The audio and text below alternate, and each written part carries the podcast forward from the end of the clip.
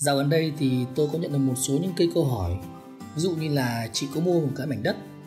Thời điểm hiện tại thì giá đang giảm đi Và không biết là bây giờ chị có nên bán hay không? Nhớ bán xong thì ờ, một giá nữa nó tăng thì sao?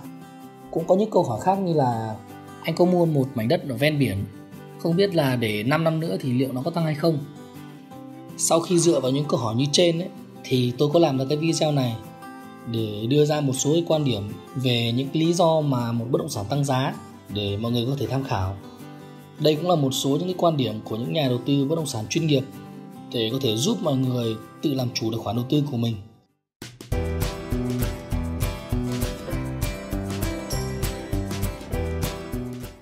Xin chào anh chị và các bạn đến với kênh Tức Đất Tức Vàng.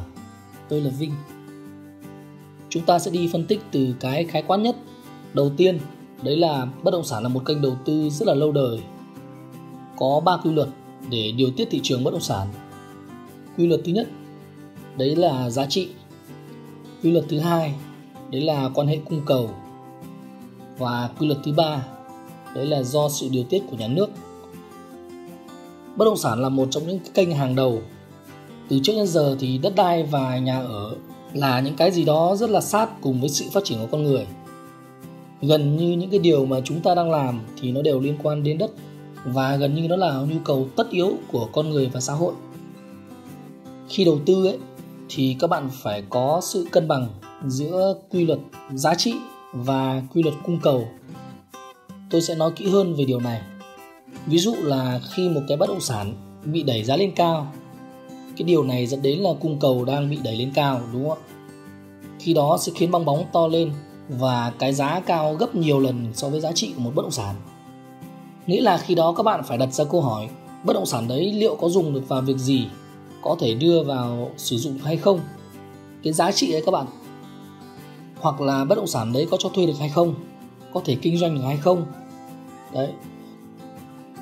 Có rất nhiều trường hợp mà các anh chị mua một bất động sản ở vùng xa, gần như nó là đồng không mông quạnh, không có một bất kỳ tiện ích nào đường trường trạm cũng không có mà đa phần mọi người mua bởi vì là nghe ở đâu có chuẩn bị xây sân bay hay là quy hoạch sắp về hoặc là cái vùng đấy chuẩn bị lên quận chẳng hạn. Mọi người quên mất cái quy luật một đấy là giá trị. Không để ý đến cái giá trị sử dụng của nó không biết là nó có thể dùng được vào việc gì. Thường thì những cái bất động sản này ấy, nó chỉ bán được khi mà nó có sóng ở vị trí ấy thôi còn trường hợp mà sóng nó đi qua thì gần như sẽ không có ai mua cái bất động sản đấy. Nguyên nhân thứ hai khiến một bất động sản tăng giá đấy là nguồn đất thì luôn khan hiếm. Cái điều này chắc đa phần mọi người đều biết rồi. Số lượng đất thì gần như là cố định mà con người thì ngày càng tăng. Theo quy luật cung cầu ấy, thì nguồn cung cố định mà cầu luôn tăng thì giá chỉ có tăng chứ không hề giảm. Dù lớn hay nhỏ nhưng mà nó sẽ có cái xu hướng tăng theo thời gian. Nguyên nhân thứ ba đấy là luôn có nhu cầu cho nhà đất dù ở bất kỳ thời điểm nào. Trong bất kỳ thời điểm nào ấy, hoặc là bất kỳ ở đâu, con người luôn tìm kiếm và sử dụng nhà đất. Vậy nên khi mọi người đi mua một bất động sản ấy thì phải nhớ cái quy luật giá trị của bất động sản. Hiểu sâu hơn thì một bất động sản nó cũng tương tự như một loại sản phẩm. Cụ thể hơn nhé, ví dụ như là một bất động sản nhà ở chẳng hạn thì mọi người phải hiểu rằng đó là những cái bất động sản mà nó sẽ gần trường gần chợ hay là thuận tiện đi lại, ô tô đỗ cửa chẳng hạn, giá sẽ cao hơn những cái bất động sản ở trong hẻm. Đơn giản vì cái giá trị sử dụng của nó sẽ tốt hơn. Mọi người có hiểu cái này không ạ? Nãy giờ thì tôi nhắc đi nhắc lại cái giá trị rất nhiều. Tôi sẽ lấy thêm một cái ví dụ nữa. Ví dụ như là có hai bất động sản, một nhà là 50 mét vuông nhân với 5 tầng, thì cái chủ nhà này người ta xây cái nhà vệ sinh ở giữa để cho thuê thường thường đối với những cái nhà này ấy, mà cho thuê thì chỉ cho được những cái hộ gia đình người ta thuê thôi. Bởi vì cái nhà vệ sinh ở giữa mà. Và giá thuê cho hộ gia đình vào khoảng 10 triệu chẳng hạn một tháng. Và cũng một ngôi nhà như thế cũng diện tích 50 mét vuông cũng 5 tầng. Và chỉ cách đó ba nhà thôi. Nhưng mà chủ nhà ở đây ấy, người ta lại xây cái nhà vệ sinh khép kín. Khi đó thì có thể chia được 9 phòng. Dòng tiền của căn này là 20 triệu một tháng sau khi trừ đi chi phí đều là cùng một loại bất động sản. Về cơ bản thì cùng diện tích như nhau, cùng một dãy phố, nhưng mà cái giá trị của nó tạo ra thì nó lại hơn nhau. Một cái thì 10 triệu, một cái thì 20 triệu. Nếu anh chị đầu tư thì anh chị sẽ lựa chọn cái bất động sản nào? Chắc là anh chị cũng biết đúng không ạ? Nguyên nhân thứ tư, đấy là do lạm phát và chính sách nới lỏng định lượng của chính phủ. Cụ thể ở đây là in tiền hiện tại thì lượng tiền lưu thông trong nền kinh tế luôn tăng và giá bất động sản cũng vì vậy mà tăng theo.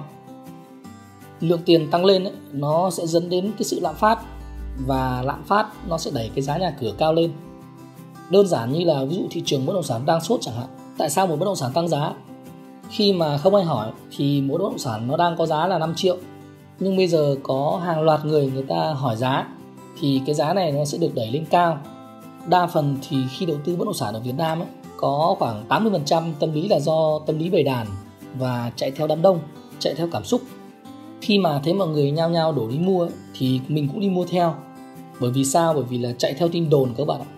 Ví dụ như là chỉ cần một bài báo ở Bộ trưởng Bộ Tài nguyên nói là Hà Nội sẽ chuẩn bị đầu tư 2 tỷ đô để xây 4 cây cầu và giá đất xung quanh 4 cây cầu đó sẽ tăng theo cấp số nhân.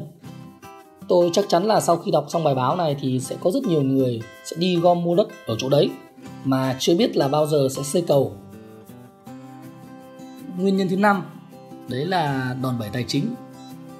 Một trong những nguyên nhân mà khiến kênh đầu tư bất động sản trở nên hấp dẫn ấy, bởi vì nó là kênh đầu tư được ưu đãi trong việc sử dụng đòn bẩy tài chính hoặc là vay tiền để đầu tư bây giờ đa phần thì toàn bộ mua là chạy theo cái quy hoạch trước và nó tạo ra cái nhu cầu để đi đầu tư đất ở khu vực đấy khi mà nhiều nhà đầu tư đổ tiền vào khu vực đấy thì giá đất nó sẽ tăng.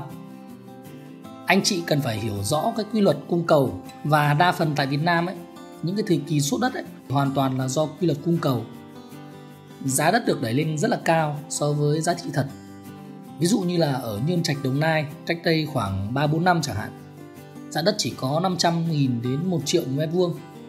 Bây giờ nó đã đẩy lên là 3,5 đến 5 triệu mét vuông rồi trong khi ở đấy thì nó vẫn là đồng không mông quạnh giá trị của nó chưa thể tăng thêm mà cái này nó chỉ tăng do quy luật cung cầu của cái nhà đầu tư. Nguyên nhân tiếp theo đấy là có thể sử dụng tiền cho thuê bất động sản để trả nợ dần. Có một lợi thế nữa trong đầu tư bất động sản đó là việc sử dụng tiền để cho thuê. Chính cái bất động sản đó nó sẽ giúp bạn trả tiền định kỳ hàng tháng. Ở những cái đất nước phát triển ấy, thì mức lãi suất thường thấp hơn hoặc là song song với mức lợi tức cho thuê tầm khoảng 4-5%. Bản chất là khi xét về giá trị của một bất động sản tăng giá ấy, thì nó tóm lại nó là tăng do dòng tiền đổ về. Dòng tiền đổ về thông qua các địa phương đấy giúp cho bất động sản tăng lên. Nguyên nhân tiếp theo đấy là do dân số luôn tăng này thì các bạn đều biết rồi đúng không ạ dân số Việt Nam chúng ta thì đang trong giai đoạn vàng tôi không biết thế nào nhưng mà có thể trong tương lai thì dân số sẽ giảm.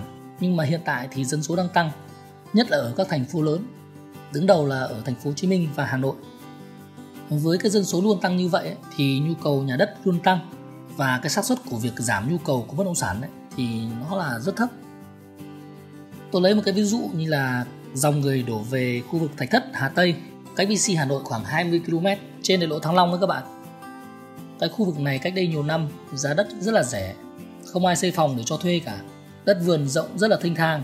Nhưng mà từ khi có cái trường đại học Hùng Vương về đấy, mỗi năm có thêm 1.000 sinh viên về học và phần lớn sẽ phải đi thuê nhà.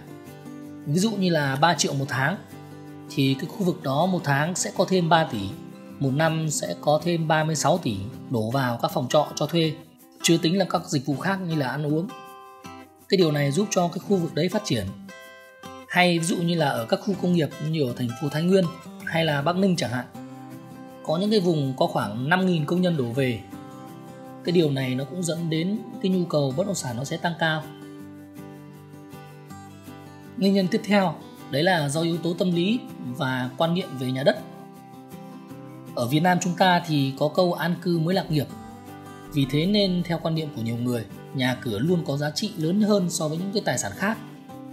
Chính yếu tố tâm lý này nó đã khiến cái bất động sản nó là một kênh đầu tư hàng đầu. Ngân hàng cũng vì thế mà thiên vị và chấp nhận thế chấp bất động sản so với những cái tài sản khác. Trên đây là những cái lý do khái quát về một bất động sản tăng giá để giúp các bạn có cái nhìn khái quát hơn về thị trường bất động sản, giúp các bạn có thể đánh giá được cái vị trí bất động sản các bạn định đầu tư. Hy vọng rằng video này sẽ giúp ích cho các bạn một phần nào đó. Xin chào và hẹn gặp lại các bạn ở những chủ đề tiếp theo.